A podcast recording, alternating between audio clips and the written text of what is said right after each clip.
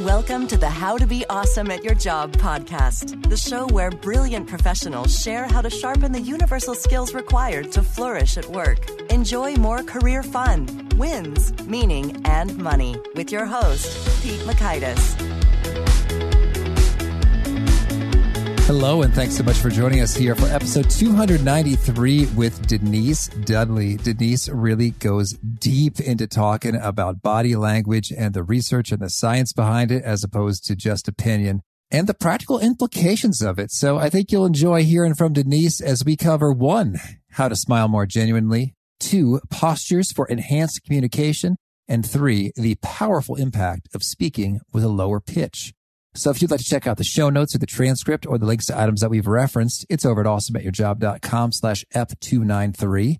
Now here's Denise's story. Denise Dudley is a professional trainer and keynote speaker, author, business consultant, and founder and former CEO of SkillPath Seminars, the largest public training company in the world, which provides 18,000 seminars per year and has trained over 12 million people in the US, Canada, South Africa, Australia, New Zealand, and the UK. Denise holds a PhD in behavioral psychology, a hospital administrator's license, a preceptor for administrators in training license, and is licensed to provide training to medical professionals in the US and Canada. She's also a certified AIDS educator, a licensed field therapist for individuals with agoraphobia, and a regularly featured speaker on the campuses of many universities across the United States, and the author of Simon Schuster's best-selling audio series, Making Relationships Last. Denise speaks all over the world on a variety of topics, including management and supervision skills, leadership, assertiveness, communication, personal relationships, interviewing skills, and career readiness. Denise's latest book, Work It, Get In, Get Noticed, Get Promoted, is currently available at Amazon.com and is receiving all five star customer reviews. So thanks to Denise for taking some time to chat with us, and thanks to our sponsors. Check them out. Here is Denise. Denise, thanks for joining us. I'm delighted to be here. Thanks for having me. Well, I think we'd have a ton of fun and you have taught many people many skills, but I want to talk about one of your skills from back in the day, and that is your ability to catch snakes. What's the story here? well, I will tell you, first of all, that of the many interviews I've done in my life, no one has ever asked me this on air. Uh, I love hearing that. Thank you. it's a brand new question. I love new questions. So I really am a tomboy. As much as I'm dressed up in front of audiences all the time and all these sorts of things, in my real life, my real Denise is somebody without makeup on, with my hair tied up in a knot outside looking under rocks, having fun, looking at frogs, playing, swimming in lakes. That's who I really am. And as a kid, I had a great father. My father has passed away now, but he was an adventurer, actually a jeweler. So by by trade, he was simply a jeweler watchmaker, but he knew everything about the out of doors and everything that did everything. He knew how ducks flew and how things swam. And so he taught me how to catch snakes because we just found every creature on the earth to be interesting. And I learned how to be a really good snake catcher. So I can dazzle my friends because a lot of my friends really don't like snakes. And so I can actually catch snakes very well and hold them for a while and tame them and then pet them and share them with people, pass them around. and they appreciate that. oh yeah, they love that. Yes. Some people won't even go near near the snakes I catch, but they're they're kind of interesting creatures and my one big rule which I've taught I have two boys who are now in their early 20s and of course, I passed on the trade, so they know how to catch snakes well as well. But I've always said, but whatever we catch and look at, we must put back exactly where we found it. So everyone gets to go back unharmed, no matter what it is we examine. well, that's great. Now, could you tell us, are there a couple pro tips to bear in mind should we want to go catch snakes immediately after this conversation? yes. So let me teach everybody how to catch a snake. So what you want, there are a couple of methods, but the best way is to make sure that you are wearing, first of all, long pants and shoes because snakes really don't want to be caught. They don't seem to enjoy it, so to speak. And so when you're first running up to them, getting ready to catch them, they will sometimes turn around and snap at you. But of course, now I've never, I don't catch poisonous snakes. Obviously, I'm not a crazy person. So it's, it's not really going to hurt you if they bite at you, but you still don't want to be bitten. So if you're wearing long pants and shoes, what you do is you get up and just gently, and I mean really gently, just lay your foot down on top of the snake as close to its head as you can get so that you've trapped it. So you've got your foot not on it in any harsh way, but just kind of gently keeping it from moving. And then you've got to get in there and get your fingers, your thumb and forefinger, right behind the snake's head, right behind its jaws. And at that point, it can't turn. There's a point where the snake's head because of its skull is fixed. So if you catch a snake farther back on its body, it is perfectly capable of whipping around and biting you. so you, and you don't like that. It doesn't feel good. But uh, if you catch it right behind the head, you can hold on to it. And then all snakes, it's very strange. If you hold them long enough, they finally just decide that you're okay. And, and then you can let go from behind their head, and then they just kind of crawl around on your. I don't. I guess they don't crawl, do they? They slither around on your arm and and just seem to be quite happy to be with you. So it just takes about usually three to five minutes, and then they just decide that it's okay to be captured. That's how you catch a snake. Well, I love that you went there, and it's thorough. yes, yes. Well, you know, I'm a teacher, right? well, now I practically feel like I can do it. I think you should try it. I don't think my wife will like it, but I, am intrigued to try it. Give it a whirl. uh, and call me if you have any problems.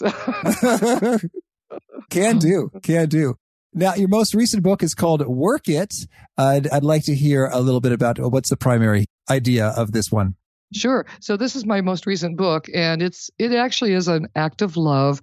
I've been I've been working with a, a population recently that is not the population I've worked with for most of my adult life. Mostly, I've I've worked with adult learners, teaching assertiveness training and management uh, communication skills. I really work mostly with communication skills in my career, but I've worked most recently now just because of a few invitations I've had to come into high schools and colleges. I've worked with a lot of people who are graduating from both high school and college and heading out on their first, I'm going to call it career job.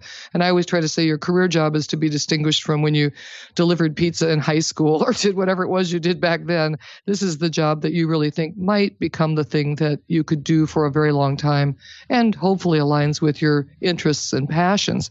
So I've been working a lot with that population of students and loving it, by the way. So a lot of times at the end of the talks I've been giving about how to put your best foot forward in an interview or how to discover what your passions are, people will come up and ask me for some kind of a reading resource. And I, I didn't find one that I thought really fit all of what I believe.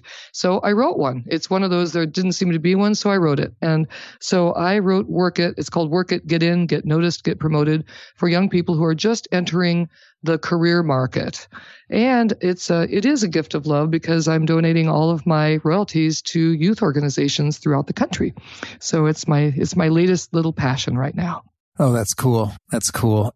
We have listeners often say, Hey, how do I stand out? How do I do the get noticed part of this? So I'd love to get your perspectives here and, and feel free to not be limited to folks who are in their very first career job, but those that are some years in. Yes. And so what are some of the top principles when it comes to getting noticed and standing out? Absolutely, and and I would uh, want to point out, just as you're sort of implying that that really when I wrote this book, a lot of people came to me who were well into their careers and said, "I needed this book just because I'm changing careers and I wanted to really learn what I needed to do to polish up my resume and do all the things that you need to do if you're going to get out there even in your mid-career point." But so here are the things that I usually talk about. For one thing, I think that it's important to I believe that almost everything in the world actually stems from excellent communication skills.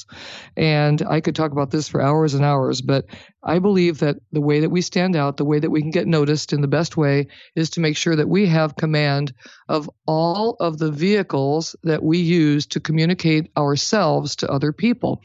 And I, when I talk about communication, I don't just mean sitting here talking. I, I mean facial expression, eye contact, what you're doing with your hands, your actual vocal tone and loudness. I like to go into details about all of those things and make sure that I do my best when I'm working with people to bring all of the communication components into alignment so that someone really is an excellent, I always call it a walking, talking, audio, visual representation of who you are.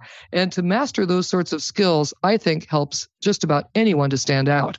So good communication skills, being able to to say what I want, to be positive, to to be willing to take on projects that I'm asked to do, that kind of moves over into having a positive attitude, having a can-do attitude. I think that helps us to get noticed if we're if we're going to be hired or be promoted within the jobs we already have. A lot of it has to do with our intentions, I guess I would say. When I approach a job, when I approach a task that I've been assigned by my employer, do I approach it with a sure I'll do that, I'll take care of that sort of an attitude? Do I look like I am someone you want to be around. I think that has a lot to do with it too. And even the crabbiest of employers and supervisors do prefer to have people around them who have more of a positive personality. So showing our positive sides, I think also helps us to get noticed.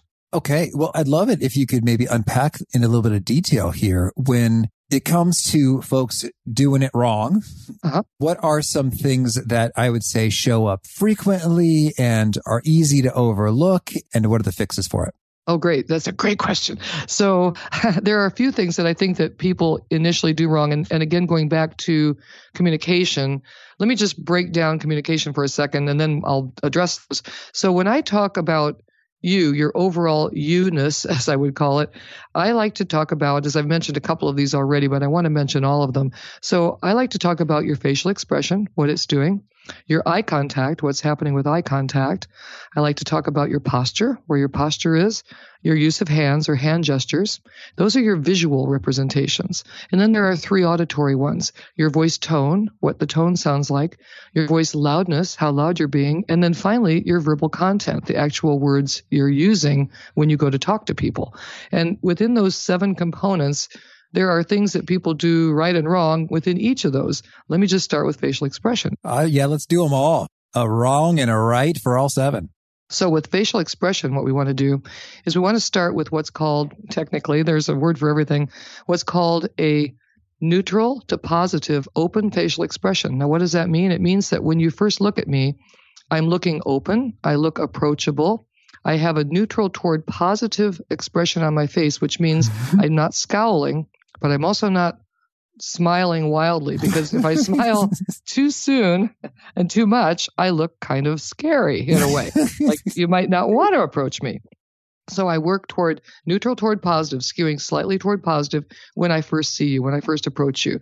So when you first look at me, we know from a bunch of research here about first impressions. There are really two important first impressions. There is an, a first impression that's been really chronicled very recently, which now apparently occurs within about one second, actually under one second, a flicker of a first impression. And of course, a first impression that is is found within one second can be only your facial expression. It can't be anything else because I haven't talked to you yet. I haven't opened my mouth. You don't know what I'm going to say. So facial expression is the first first impression. And it's important to make sure that it looks open and not closed, not unfriendly, and not wildly smiling because that, as I mentioned, looks a little weird. Mm-hmm. So the things that we do wrong are sometimes we don't pay attention to that very, very first facial expression moment when I have the opportunity to impress you toward the positive. We know another thing about first impressions. And that is that once you've made a first impression, it is almost impossible to alter it. Almost impossible, the research shows. And, and I mentioned that there are two first impressions that one second first impression, and then another first impression occurs within about, we, we believe, five to 15 seconds of meeting someone. I personally think it's within about 10 to 15 seconds that we're making that first impression, which is now based on a little bit more. I can see your face moving. It's a little more plastic. I can see you smiling at me, which is the next thing I think is important to make sure after I've presented that initial neutral to positive open facial expression that I immediately go into a smile. A smile is a very, very important personal trait to have. And I usually spend a lot of time talking to people about the importance of smiles. We know from all sorts of research, which gets reported quite a bit in Forbes magazine and every other place, we know that smiling does all kinds of things for our bodies, lowers cortisol, brings up serotonin, lowers blood pressure, lowers our body temperature, actually, lowers heart rate, does all kinds of things for us, the people we, we, we the people who are smiling, but it also transmits to the person we are smiling at. It actually allows the other person to experience those positive sorts of effects as well. So that smile is an important thing to cultivate. And I sometimes come across people who decide that they're personal shtick is that I'm too cool to smile. you know what? Have you ever met somebody like that? Like, I'm just not going to smile. I'm not smiling. It's like they're brooding and they're sipping a latte and yeah. they're thinking some deep thoughts. exactly. They're deep and they're edgy. and so, so smiling doesn't really fit in. But I try to tell people, look, you know, really smiling is one of the best things that you can possibly do. And also research shows there's a lot of crazy research out there on smiling research actually shows that people who smile, rather than seeming less intelligent or or or less with it, we actually ben, get, we receive the benefit of the doubt that we probably are smiling because we are intelligent, we are in control, and we do know what we're talking about. So smiling is an important thing. So the next mistake I want to talk about, of course, is the res- the reverse of that. Just thinking I'm not going to smile because it's not worth it. I'm too busy or I'm too cool. I think that's a big mistake. So facial expression very very important. Well, I'd love to talk, if I could, first about when it comes to smile, I think some people would say, Hey, I'm not anti smile, but it just doesn't seem authentic or genuine. And can't you kind of tell when a smile is, is real versus fake based on wrinkles elsewhere in the face that appear or don't appear? So what are your thoughts in terms of smiling naturally and cultivating a more sort of natural smile that is real? Well, good question. And of course, there's, I don't know if you're referring to this or if you know about it, but there have been a bunch of studies out there that talk about real versus fake smiles. And that technically, when we put subjects in a room and show them smiling faces, they're pretty, they're pretty much able to tell whether it's a fake smile or a real smile on the photograph of the person they're being shown. So this is where I go with that. So that we do know that we do know that fake smiles, fake smiling is better than not smiling at all. No kid. Yeah, for a couple of reasons. Ooh, insight. Yeah. So for a couple of reasons. One of them is that this is such cool stuff, by the way. I don't want to get all geeky on you, but please do.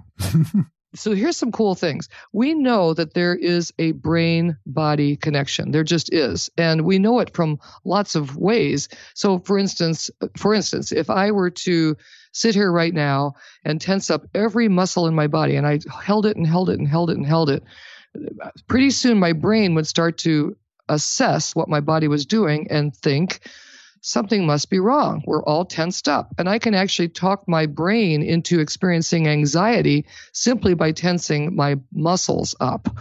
Conversely, we know through meditation, deep relaxation, that if I meditate or if I think of a relaxing thought, I sit in a room, I quiet my mind, I can actually do things like relieve muscle pain and actually lower heart rate because my body is basically listening to what my brain is thinking and saying, all must be well. I guess I can relax. I guess there's no danger here.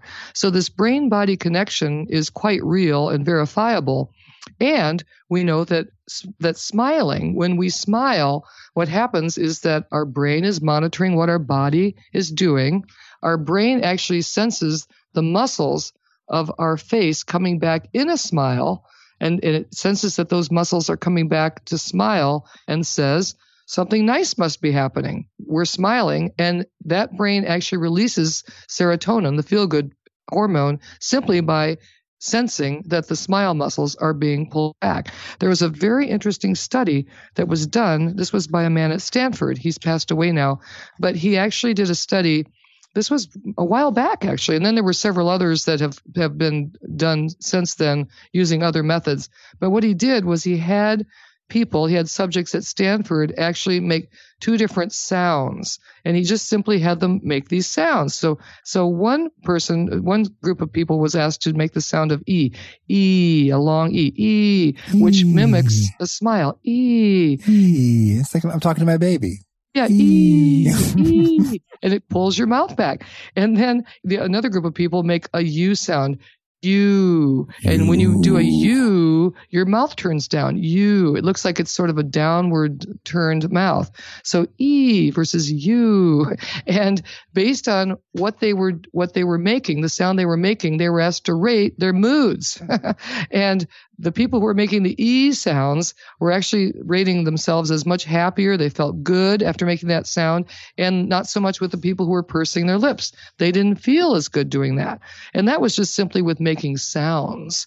Uh, this this man, by the way, uh, if anybody wants to look up cool research projects, this man's name was uh, Robert. If I say his name, I'll have to spell it for everybody because I believe it was pronounced Zayance, Zayance, but it he was I think he was Yugoslavian or something, and it's actually spelled Z A J O N C. Believe it. It looks like Zajonk, I think, but it's pronounced Zayance. that makes me smile saying it. Yeah, I know. Zajonk.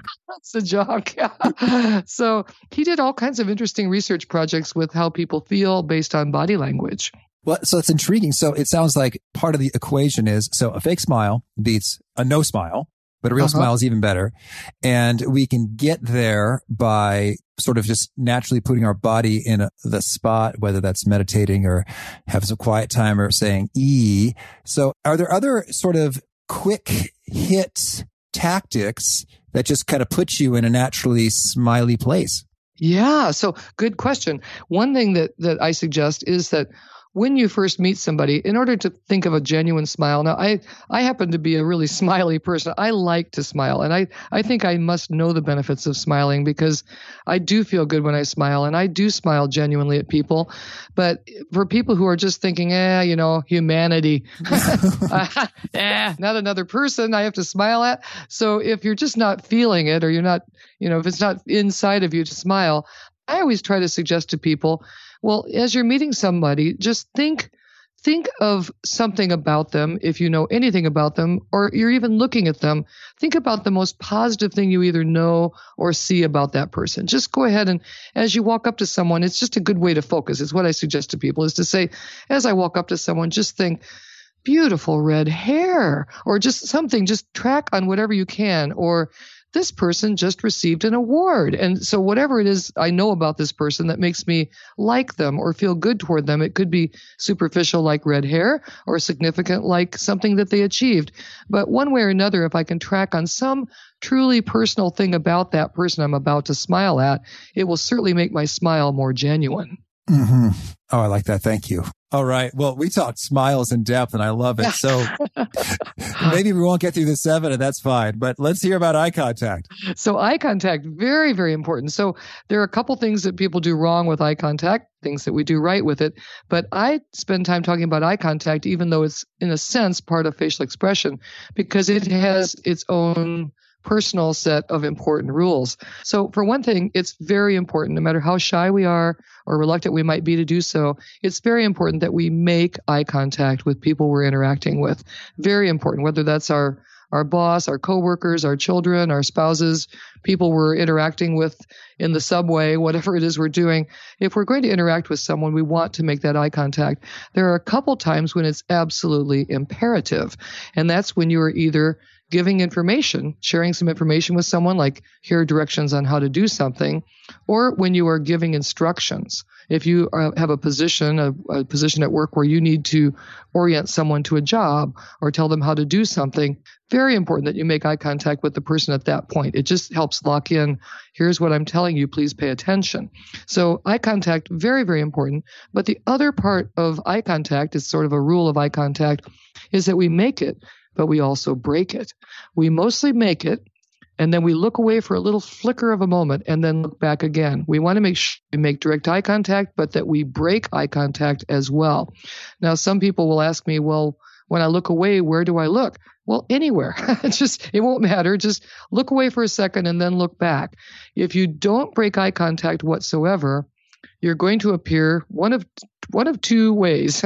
there are two types of people who don't break eye contact. The first would be an aggressive person, someone who is uh, intimidating me. And if you think about somebody, whoever it is you might be thinking of right now, who might have made eye contact with you and never looked away, just looked at you and looked at you and looked at you, it starts to get un- intense and it starts to become uncomfortable unless you just look away for a second, just break it and come back. The other set of people who don't break eye contact are people who are in love. so if you're in love with someone or you're romantically inclined, and so just think back to if you're in love right now or you've been in love, how you just don't want to look away from that person's eyes. And that's a good thing. It's it's an energy exchange. But when we're first meeting people out there in the world or working at, with people at work, we want to break that eye contact so as to not appear either romantic or aggressive. Now, I believe that there are some people who use eye contact quite deliberately to be aggressive and know that they are showing you that they are in a position of power by not breaking it. Okay. I believe there was a maybe an office episode about this. Don't break eye contact and don't break the handshake as a means of, of yes. showing your yes. your power and your authority there. And so I guess I look away maybe more than is optimal just because I'm thinking hard like about what they've said or what is the implication of the stuff. So any thoughts associated with the ratio? It sounds like you're saying you pretty much want to be on eye contact with brief breaks. How do we think about thinking when it comes to conversing with someone while also making eye contact? Well, if you're someone who looks away a lot, and one of the, my suggestions, because some people do that, some people want to close their eyes, in fact, while they're thinking. And so I suggest that if it's a if it's a really important conversation, it's going to continue for a while, that you do what I call pre-calling it. I, I always suggest to people that if you have some kind of a thing that you really want to do that steps slightly outside the norm of what a normal interaction might look like, that you just pre-call it. That you say, as Pete, you say, you know, I really want to focus hard on what we're about to discuss this afternoon. And I want to tell you that sometimes if I'm not looking at you and I'm looking down, it's because I'm thinking very hard about what you're saying to me. So I just want to let you know that that's just something I do in order to truly absorb what it is you're saying. And I think it's okay to say that sort of thing. Then the yeah. person goes, oh, all right, okay. And they kind of get it. Uh, because a lot of times if we look away, one of the things that if I'm talking and you look away for a long period of time, it tends to make the speaker run out of energy. I start to lose my energy because I'm thinking I sort of trail off a little bit like, oh, okay, is he still here? Is he not? I'm not getting that feedback loop. So making continuing that eye contact with the person we're speaking with is actually completing a communication feedback loop which is telling me as you look at me i am with you i am with you in this conversation so if you tend to break it a lot, I would just I would just pre-call it and say this is what I do in order to concentrate. Okay, thank you. And when it comes to making the eye contact, are you looking right at one eyeball, shifting two eyeballs? Which eyeball should we look at? Eyebrow, nose? I love your questions. Okay. this is going to take hours. Let's have a, like a five hour interview. Okay. Because I love these questions. So there are a lot of things about where we look. So for one thing, we want to try to look at both eyes. Now, the closer we are to someone, if I'm sitting very, very close to you, you can tell that I'm shifting from eye to eye. If we're eight feet away, we're not really actually shifting eyeball to eyeball. We're just looking at the person's eye, eye area. And if we're way, way, way back, like 50 feet away, then actually eye contact gets perceived in the upper third of the face. We know that from research. So anything in the upper third of the face is perceived as eye contact. But the farther away we are from someone, the more it seems like eye contact. The closer we are to someone, the more important it is to look directly in the eyeballs. So we do our best to move back and forth between the two eyes. However, I always suggest to someone, this happened to me the other day. I was talking to someone who had one eye that was impaired. It was clearly not a functioning eyeball. And so I didn't want him to feel self conscious. We were standing very closely together in an art gallery, actually, an art museum. And this was a guard, and he was telling me stories about the artwork. And I wanted to make sure that I just focused on the eye that was working because I didn't want him to actually think I was assessing the other eye. Mm-hmm. So I stayed on that eyeball really out of politeness. Plus, it's the only one that's functioning. So if he if he wants to see me as looking at him, I'm going to need to look at that eyeball. So I actually tailor it to what's happening with someone if they have any kind of a of a of a visual impairment. Otherwise, looking back and forth both eyes is probably the best idea. I love that question. Okay, cool. Well, thank you. So, all right. So we got the facial expressions. We got the eye contact. How about posture? So posture, posture says a lot about us, and there's some weirdly interesting studies about posture. So posture says a whole bunch of things that we might or might not expect. A lot of times we might assume that posture might tell others that we are attentive or that we are organized. It also, for some reason, makes people decide whether we're intelligent or not. Good posture is associated with intelligence, which is not a bad thing to have, is that kind of association.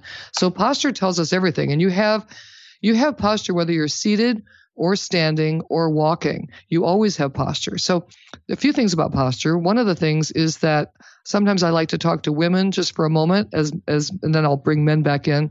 But a lot of times women got taught especially older generations of women, far older than you or I are, a lot of older generations of women got taught to stand somewhat sideways in what was called in the 1950s model's pose. And model's pose said that we put our, our feet together very closely and then we turn slightly sideways in order to show off the most pleasant and slender aspects of our figure. How's that? So, boy, a little bit of sexism from the 50s here. That is not a powerful posture, however. And if I were to stand kind of sideways while I talk to you, it would look weird in modern day world. But what we want to do instead is to stand, I like to call it architecturally, so that my feet are slightly apart. My most powerful position for posture is to stand with my feet slightly apart so I don't look like a big tall thing that comes down to a tiny little point. So feet slightly apart. And then I want to make my upper body match my lower body. So I bring my shoulders back and into position so that I'm standing in a in a in a very comfortable, but we'll call it spread out sort of way, so that I'm not deliberately trying to look tiny. Now with that that that shoulders back suggestion there. A lot of times women start to wrinkle their noses at me if I say that because women become self conscious about their chests. And so I generally like a women. Doesn't matter if your chest is big or small, you like it or you don't, no matter what it is you think about it. I promise that you will look better, more powerful, more assertive, more in charge of yourself with your shoulders back than if you're slumping forward and trying to cover up your chest. You will simply just look better. So taking that position is very, very important. Taking that position of I am here. I'm no bigger or smaller than I really am, and I own my own space. It helps you to to assume that that everyone in the room understands that you're here and you're here to stay. Back to the brain body thing for a moment because I think this is interesting stuff too. Very interesting study was done with shy people. Shy people were asked, in this case, to sit in a meeting. And you know how a shy person might sit, kind of folded over, minimalizing themselves so that they don't appear to really be present. They were told by the researchers to sit in this meeting. You don't even have to talk, just sit there. But in this case, spread yourself out. Just spread out a little bit. You know, spread your legs out, put your arms on the on the arms of the chair, put your shoulders back, own your space in the meeting. You don't have to do anything but that. And then they were asked after this meeting to self rate their own ability to be assertive. And when they actually spread their bodies out, their brains basically listening to what the body was doing, the brain thought, wow, you're sitting there as if you own your space. You're sitting there as if you're a person who knows what he or she is talking about. You must be feeling good about yourself. And they rated themselves completely more in control and more assertive just by spreading out their bodies. Very good. All right. So shoulders back, owning the space. Anything else on posture? Sure. So you have posture when you're seated as well. So when you're seated, you want to make sure you unfold your legs if at all possible and put your feet on the floor. That's the most positive and powerful position to sit in when you are seated. So making sure that you do all those things. Arms at your side when you're standing or arms on your lap or on the top of the table or on the arms of your chair if you're seated not fidgeting, not playing with your cuticles, not doing any of those sorts of things, but making sure that you look like you are comfortable and calm with your arms and your hands. Anything else associated with hands? Oh, yeah, we can talk about hands next. So, your hands are saying tons of things about you. And generally speaking, I would say that if you're that you probably all everybody all your listeners out there are probably using their hand motions perfectly correctly unless you've received some kind of feedback to the contrary, which could be that somebody says to you, Whoa, you sure use your hands a lot. or if they just start watching your hands while you're talking and, and it looks like there's a bumblebee between the two of you, then you're probably using your hands in excess. What we want to do with our hands is to make our hands match our message. We do want to definitely use our hands because hands help to describe what we're talking about they actually help our brains to continue thinking right. For instance, if I were describing to you a beautiful park with a with a lake and swans on it. Even as I'm sitting here talking to you right now, I'm actually moving my hands because I'm thinking about a park and a lake and swans. It actually helps my brain to visualize what I want to describe. So hands actually help guide our words in certain ways. But we want to use our hands because it also helps the listener, if they're looking at us, to know what we're talking about. If I kept my hands right at my sides and I never ever moved them, it would look stiff and rigid and it would look like I wasn't coming across in a natural way.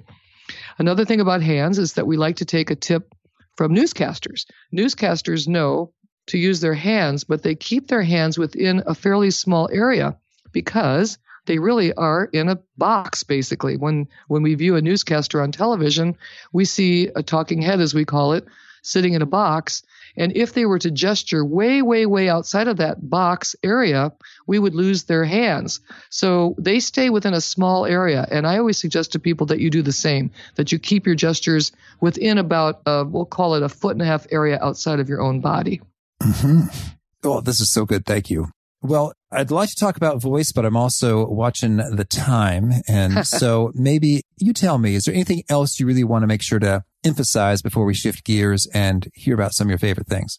Well, so I would like to mention, if possible, voice tone because I think it's very important. And again, just knowing what I know about working with people and doing so much work in communication, it's a very good idea for all of us, men and women both, to stay in the lower ranges of our voice tone.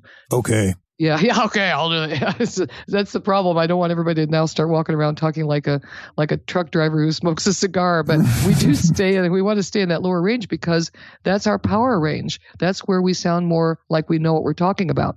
And so, speaking very quickly to women, women have something that's called a widely varying intonational pitch pattern. Isn't that something? And it means that we go up and down and up. It's very, very musical, very melodic, but that uppermost pitch pattern is where we lose our power, where we go, well, hello, and it's really high. We want to stay in that lower range because it lends more credibility to what we're talking about. So cultivating a lower pitch pattern is a good idea for men and women both. Beautiful. Well, now can you share with us a favorite quote, something you find inspiring? okay. Well, so gosh, I have so many, but well, there's the most obvious one is really a quote that comes from Mahatma Gandhi because it it is really what I believe, and it's one that gets quoted a lot. And then I'd love to give you a second one, which is really quote. It's, it's something that I say that has helped me so much in life. But but the one that really is in my soul is the idea that we should all be the change we want to see in the world. I think that says so much because sometimes even I, you know, I, I get out there all the time and I'm working with people. I, I work with young people all the time. And, and sometimes I even am in my hotel room and I'm thinking, I'm just one person. And, and maybe I did talk to 100 people tonight, but that's just 100 people. And how many millions of people are there? And I start to think about one tiny little drop of, of water in the ocean. And then I think, no, no, by behaving this way, by being the change I want to see, if we all did that, we would create an amazing movement uh, of change. So I, I've always loved that particular quote. And I, I would want the world to know that that's what I would love to live by is that idea. But I also want to tell you another quote because it's something that I is really my quote and it comes from my life experience. And I've told so many people this, and it's actually in the book too that I wrote. That that what I believe is that that there are definitely times in your life when you cannot tell the bad news from the good especially when you're stuck right in the middle of a situation. And you could think that the worst thing in the world was happening to you. And lo and behold, it's about to become the best thing that ever happened to you. So I like to encourage people to know that you don't know the bad news from the good until you get down the road a little bit and figure out what the repercussions are from whatever it is you're experiencing. Oh, lovely. Thank you. Now you've cited a lot of studies. Do you have a favorite? I'm a kind of a study junkie because of what I teach. And so we've already talked a lot about the smiling studies, and there are a lot of them about lowering blood pressure. And I, I even know these are legitimate studies. So I don't ever quote studies that are that I can't really find the abstracts on. But recently, as since we've already covered smiling, I have been enjoying so many studies out there on walking. So I am talking to lots of audiences about walking. We know, we kind of know intrinsically how walking works. It's just a great thing to do, but it's a mood enhancer and it's a creativity enhancer. It does all kinds of things. There, there are some great studies. There's one that came from, well, from the Midwest, not so far from Chicago, from Iowa State University. There was a study that they did of, of getting people to walk, subjects to walk And it, all they needed to do was walk for 12 minutes, 12 minutes. So this isn't very long. It's just getting up and moving. And they called it in the study, it's called incidental ambulation. That means, walk- don't you love that? Incidental ambul- ambulation, which means walking without a purpose, I believe. But it, they just got people to get up and walk.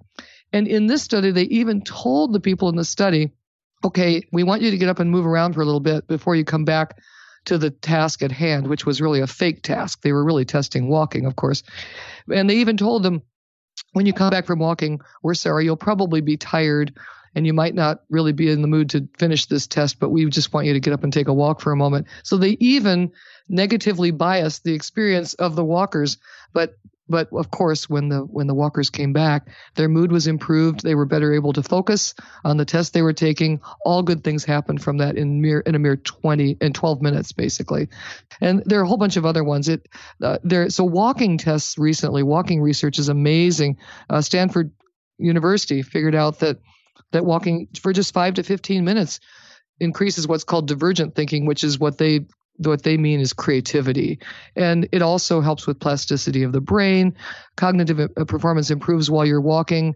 Uh, Max Planck Institute did a whole bunch of studies on it and found out that that cognitive, basically just thinking, the ability to think improves while you're walking. The only caveat there is that you need to walk at your own preferred speed and it creates a rhythm in your brain that your brain enjoys which facilitates thinking. So i'm loving studies recently on walking because they are reminding me to get up and walk every now and then. Lovely thank you. And how about a favorite book? Well I probably could be quoting business books since this is a business, but you know, I my favorite books are really not business books because sometimes I just need to get out of my own head. Uh, one of my favorite all-time books is The Right Stuff by Tom Wolfe. It's it's reportage at its best. It's before Tom Wolfe ventured over into novels and fiction. You know, he was really one of the best reportage writers in the world. And The Right Stuff actually reviews our space program in the United States. A brilliantly work, written book, just a fun book to read, and so interesting just about what astronauts had to go through. So I'm loving that book. And another one I want to give a shout out about, I read two summers ago, and it's Bill Bryson. I happen to love Bill Bryson's writing, and he wrote a book called One Summer.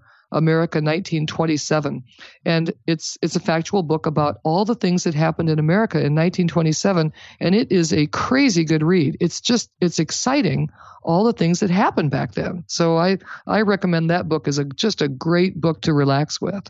Oh, thank you. And how about a favorite tool, something that helps you be awesome at your job? Uh, you know, I'm an I'm an article reader, so I I know that there's that the movement out there that what they call the you know TLDR, which stands for too long didn't read world. You know, where oh that's too long, I'm not going to read it. Uh, that's not why I like articles, although articles really are quick as opposed to books. I like articles because I can sample a lot of different ideas in a in a short period of time. If I have an hour to read before I go to bed, I can read articles and, and learn ten different things about science and about dinosaurs and about human emotion and whatever else if I just read the right articles. So uh, for me, since I'm an article reader, I happen to like Pocket. I subscribe to Pocket. Pocket sends me all great kinds of suggestions. I read them all, but I like it. I love Reddit. There's no doubt I like Reddit, even though people kind of laugh. And yes, sometimes I click on the funny tab for Reddit look at funny things because I think that's good for my soul. and uh, I also like to read. Uh, I like to read outside of the United States about the United States because it's a very interesting perspective. When I, I discovered it when I I have to travel a lot for work, and so sometimes I'm reading about the U.S. while I'm sitting in London, and so there there's a different perspective when you're not the U.S. talking about the U.S. So one of the the the, the newspapers I like to read is called the Globe and Mail. It's Canadian, and it's it's so it's very close to us, but it has very interesting U.S. perspectives. So I, I like uh, I like the Globe and Mail, and then finally, I, I like the uh, something called the browser, but it is it's a in this case it costs money, whereas Reddit and Pocket and StumbleUpon are all free.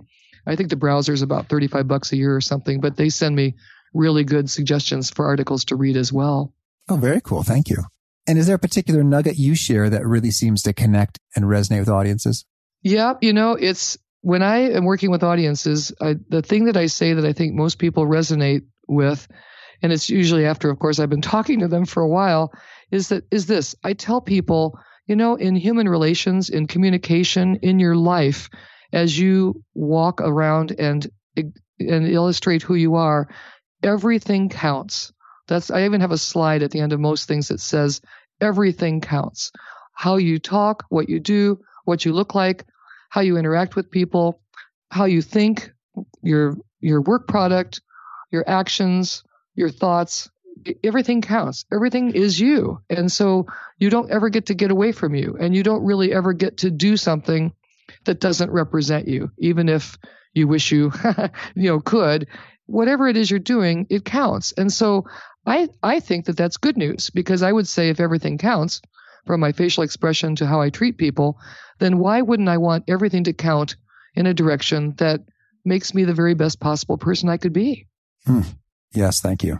And Denise, if folks want to learn more or get in touch, where would you point them? So I've got a website. It's denisemdudley.com. M like for my middle mm-hmm. initial. So denisemdudley.com. And of course, I'm also on LinkedIn and Facebook and Twitter, the usual.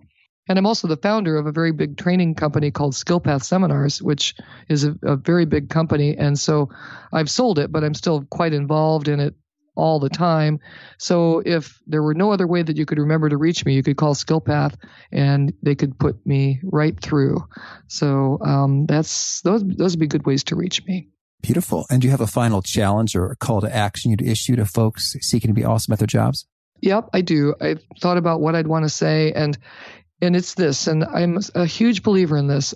I want to strive for myself and my call to action for everyone else is that I guess I'll describe it this way that that you know there are times when you meet somebody and and you'll think of someone right now like when you meet when you meet somebody and it could be in the grocery store checkout line it's somebody you work with it's someone you're related to but when you walk away from them you feel better about yourself or you feel better about the world or or you feel like it's not such a bad place or something i call it being expanded that somehow I, I feel expanded because of having been in the presence of a certain person.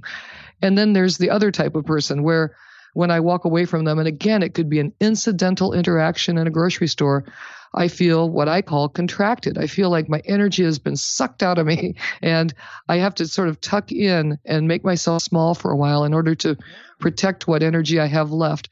I, expanded or contracted is what I call it because it feels like that to me.